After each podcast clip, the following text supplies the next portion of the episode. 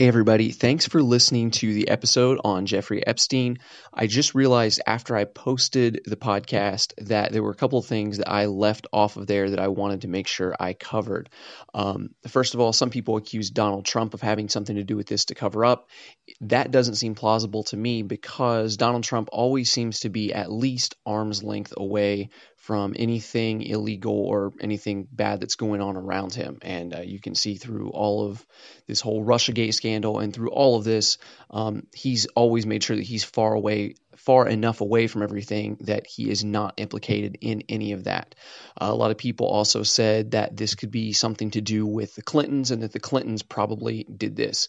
Now, uh, this isn't a conspiracy theory thing, so I'm not going to dig too far into that. But I will say that if you do buy into the conspiracy theory or you know just the theory that uh, the Clintons are killing people off, it still doesn't fit um, their mo. Uh, a lot of these people died mysteriously in robberies, and uh, they died of suicides, and this just doesn't seem like that to me. If it were the same type of thing, um, Jeffrey Epstein probably would have died a long time ago at his own home instead of waiting until it was a high profile arrest and all of that.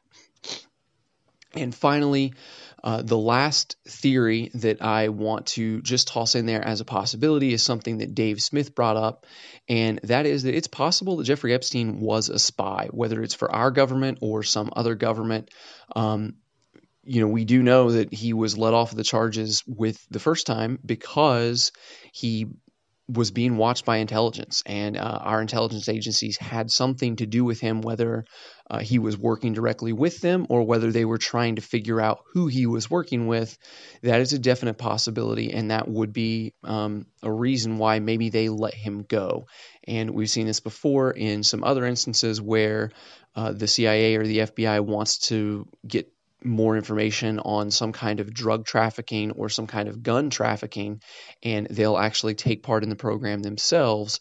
And it is possible that this was going on as well with human trafficking, and that this was one of their operations. But um, like I said, most most likely he just killed himself. I mean, it's quite possible that that is it. And if not, I do think that the intelligence thing could have something to do with it. But I forgot to put that in the episode, and I just wanted to make sure that I covered those bases um, before I left you this week. So thank you so much for listening, and have a great week.